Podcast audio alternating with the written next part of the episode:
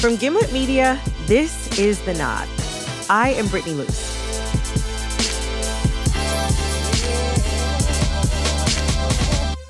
Honestly, half of the fun of being a black woman is being able to change your hair upwards of 36 times a year and like no one really being able to say shit to you about it.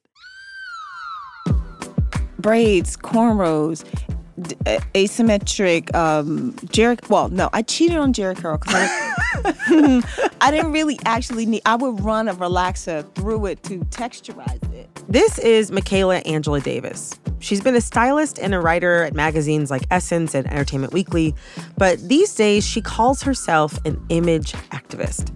Basically, she tries to expand the narrative surrounding women of color in the media. I create images, but a lot of times I just um, celebrate folks that are doing it. And she's been playing with her own image for a minute.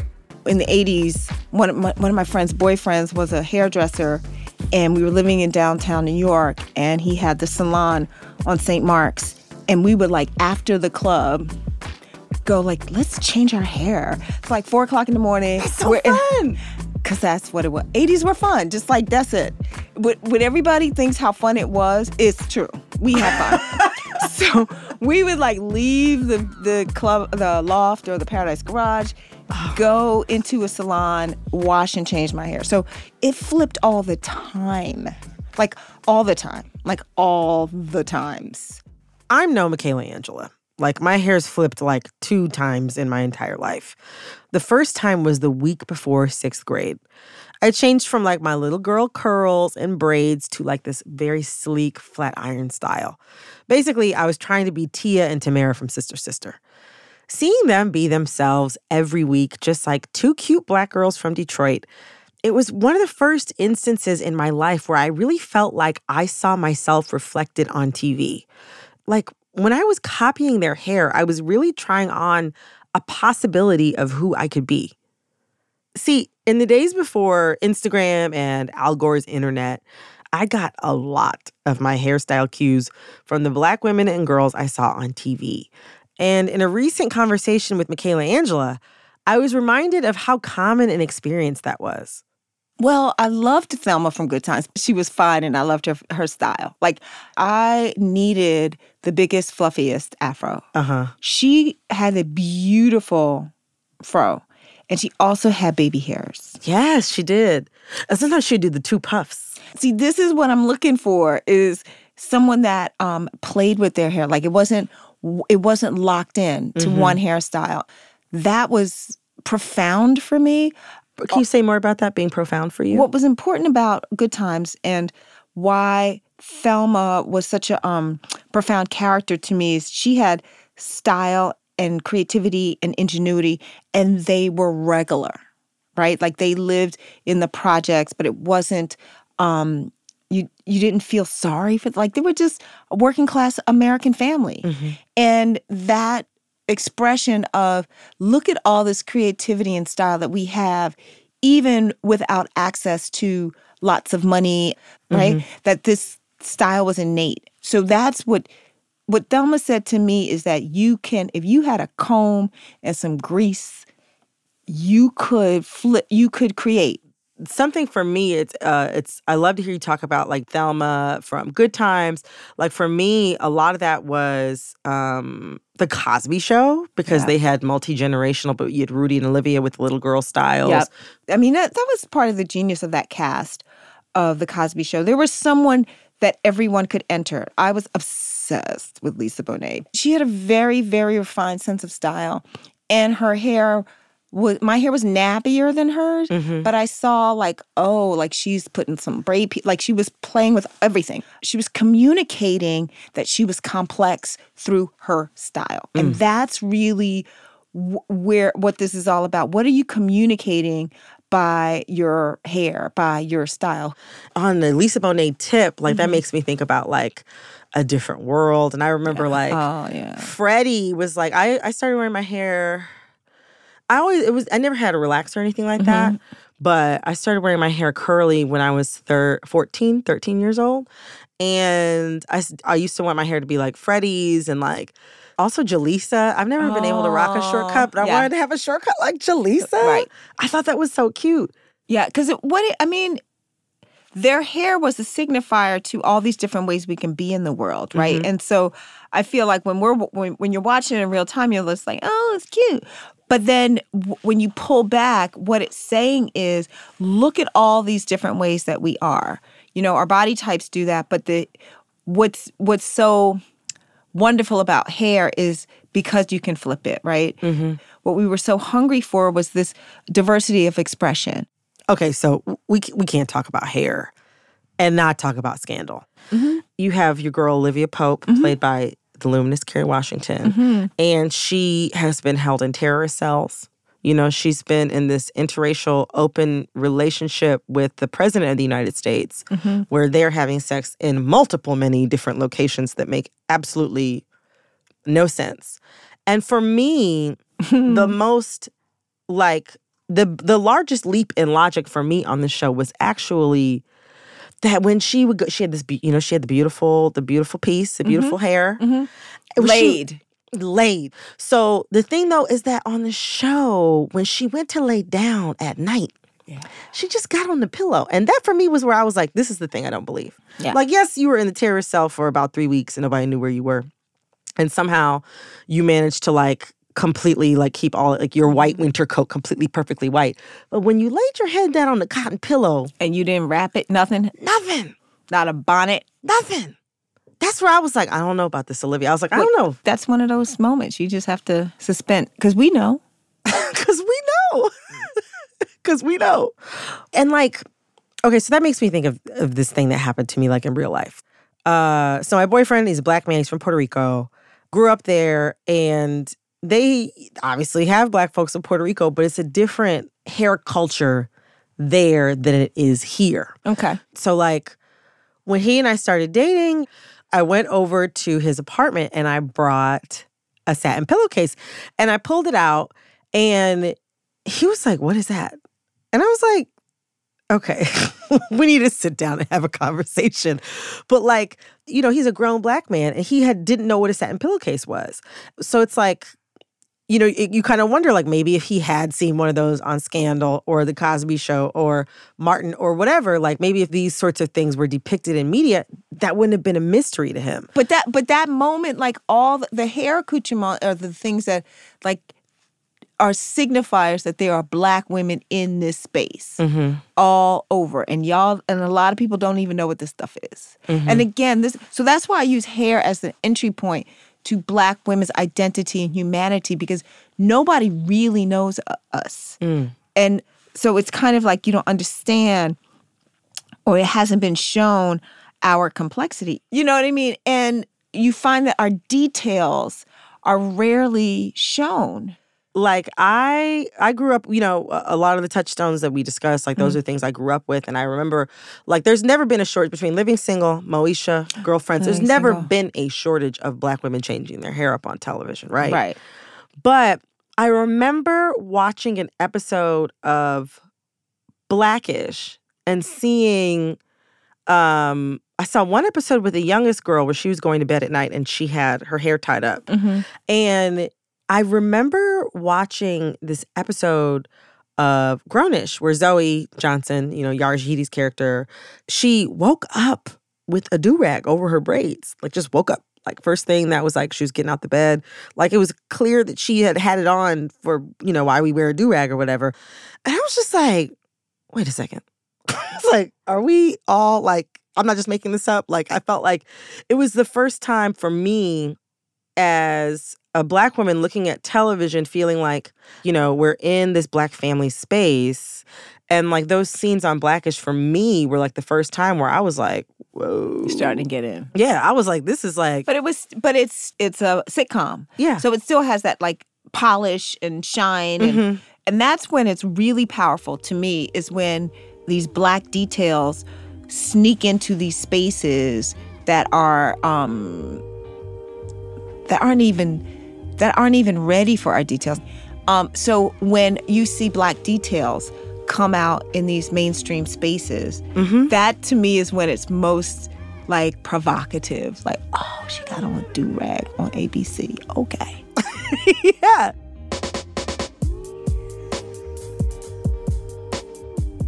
In the history of television, they've rarely shown black hair with a complexity and accuracy that matches real life. And now it feels like all of a sudden there's a do rag, like an unquestionably black hair tool, just casually shown on the teenage daughter of one of ABC's most beloved sitcoms. I mean, I'm not complaining, but like, what the hell happened? I head Hollywood to find out after the break. Well, I'm pretty sure I'm Yara Shahidi. Um, I am. I don't know what else goes into an introduction.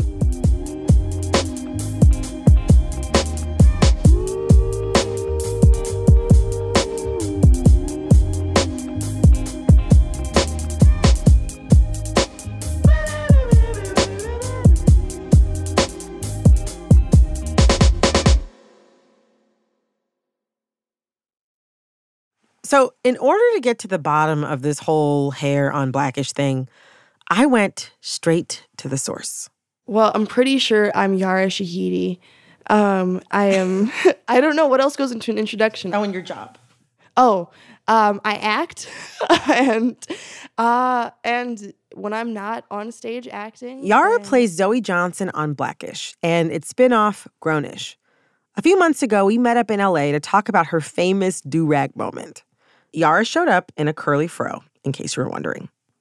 One of the reasons I love watching shows in the Blackish universe is because they seem to take special care in showing the little details of Black life that make me feel seen, but in a mainstream primetime environment, which is really rare. But when it comes to styling natural hair on TV, there are a lot of things to consider.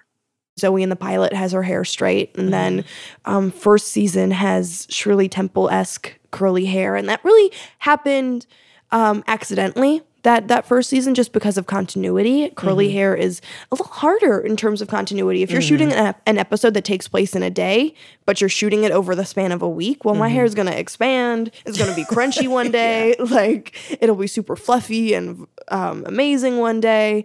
Uh, Some days it will be like, you know what, I'm just not gonna behave. I'm gonna be doing my own thing today. Yara loved playing Zoe, but that first season of Blackish took a toll on her hair. Like, I wore Shirley Temple curls as a kid. In order to get my hair like that, it had to be completely straightened and then curled with a curling iron. That constant straightening for Yara resulted in heat damage that took her two years to recover from. I, I think a lot of times uh, certain decisions are made just because uh, it's not taken into consideration by production. It's just kind of like you should have no qualms or worries about straightening your hair. And, you know, quite honestly, there were a couple times where it's like, cool, I straightened my hair just because I, I liked the idea of having it straight for a week. But when you get into the idea of being on a job or something in which it's required of you, um, they're not taking into consideration that like when you go home, you you cut off split ends and sadly look at like the middle part of your hair that's kind of straight before the, you see the curls. Yara's got a point. In most of Hollywood, damage to your hair is just part of the job. And there are dozens, probably hundreds of black actresses who get a quality wig and just keep it moving. But Yara was able to do something that I thought was unheard of for a young black actress working in TV. She went totally heat free. No flat ironing, no pressing combs, no nothing. Protecting her hair from heat is now a rule that Yara's workplace has to respect. Basically, nobody on the ABC lot is allowed to bring a curling iron anywhere near her head without her say so. Which brings us back to that do rag. Part of repairing Yara's hair was experimenting with more protective styles like braids. And braids require special care, which Yara knew all about. Zoe getting braids, I remember season two, they only wanted to keep it for a week. And it was like, yeah, no, this is going to be like a, a month long endeavor. and so, just because the reality of it is, if you get like micro braids done For they- 16 yeah, hours. they're gonna be they're gonna be in your head for a, a minute. And so, even like making those subtle things a choice. And to help bring these loving, realistic touches to the screen, Yara had a very special partner in crime.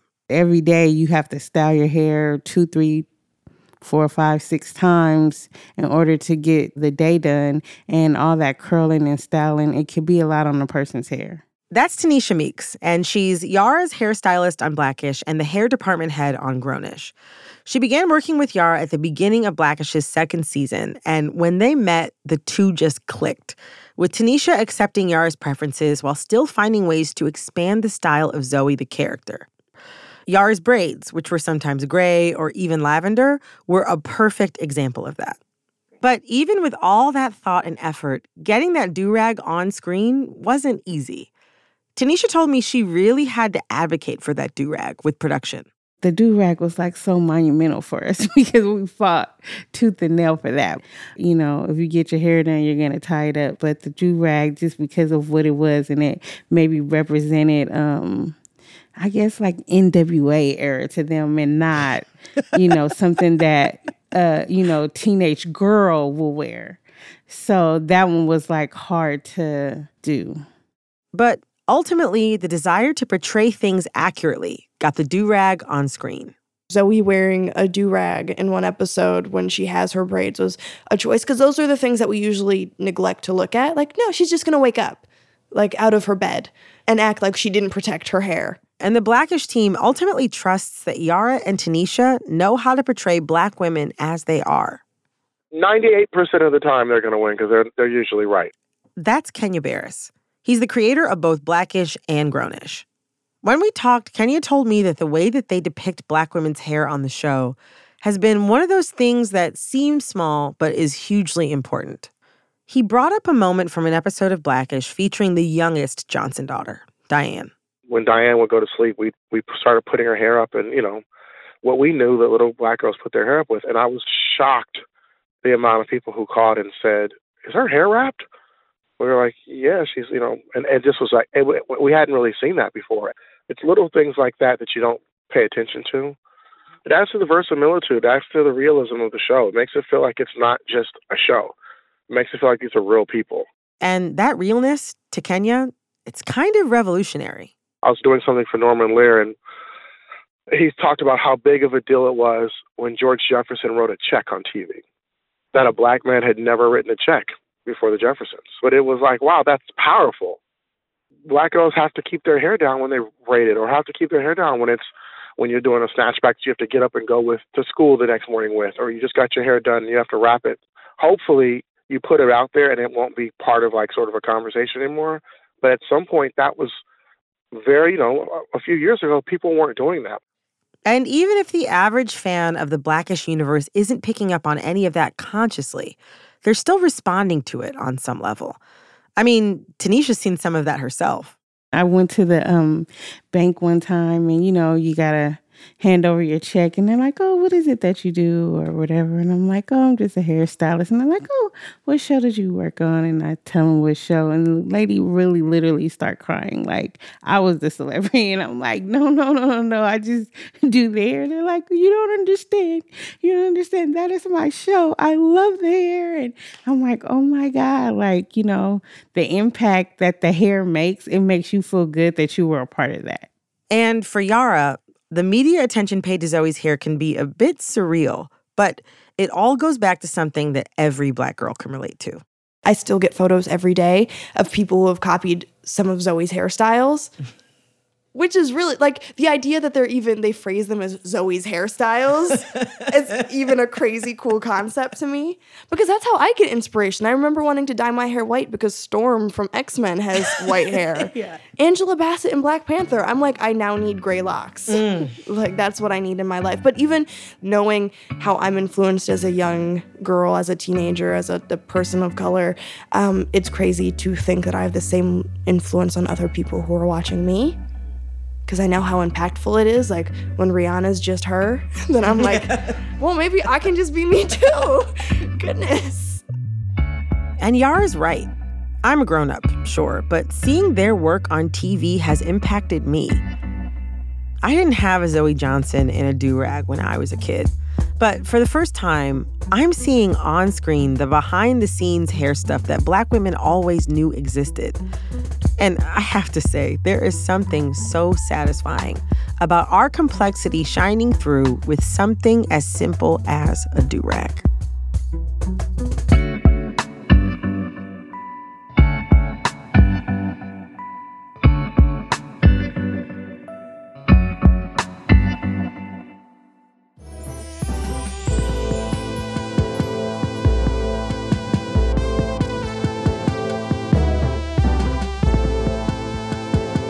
The Nod is produced by me, Brittany Luce, with Eric Eddings, Kate Parkinson Morgan, and Wallace Mack. Our senior producer is Sarah Abdurrahman. We are edited by Emmanuel Barry, Jorge Just, and Annie Rose Strasser. Fact checking by Max Gibson. Engineering from Cedric Wilson. Our theme music is by Khalid B. Additional music in the show by Cedric Wilson and Khalid B.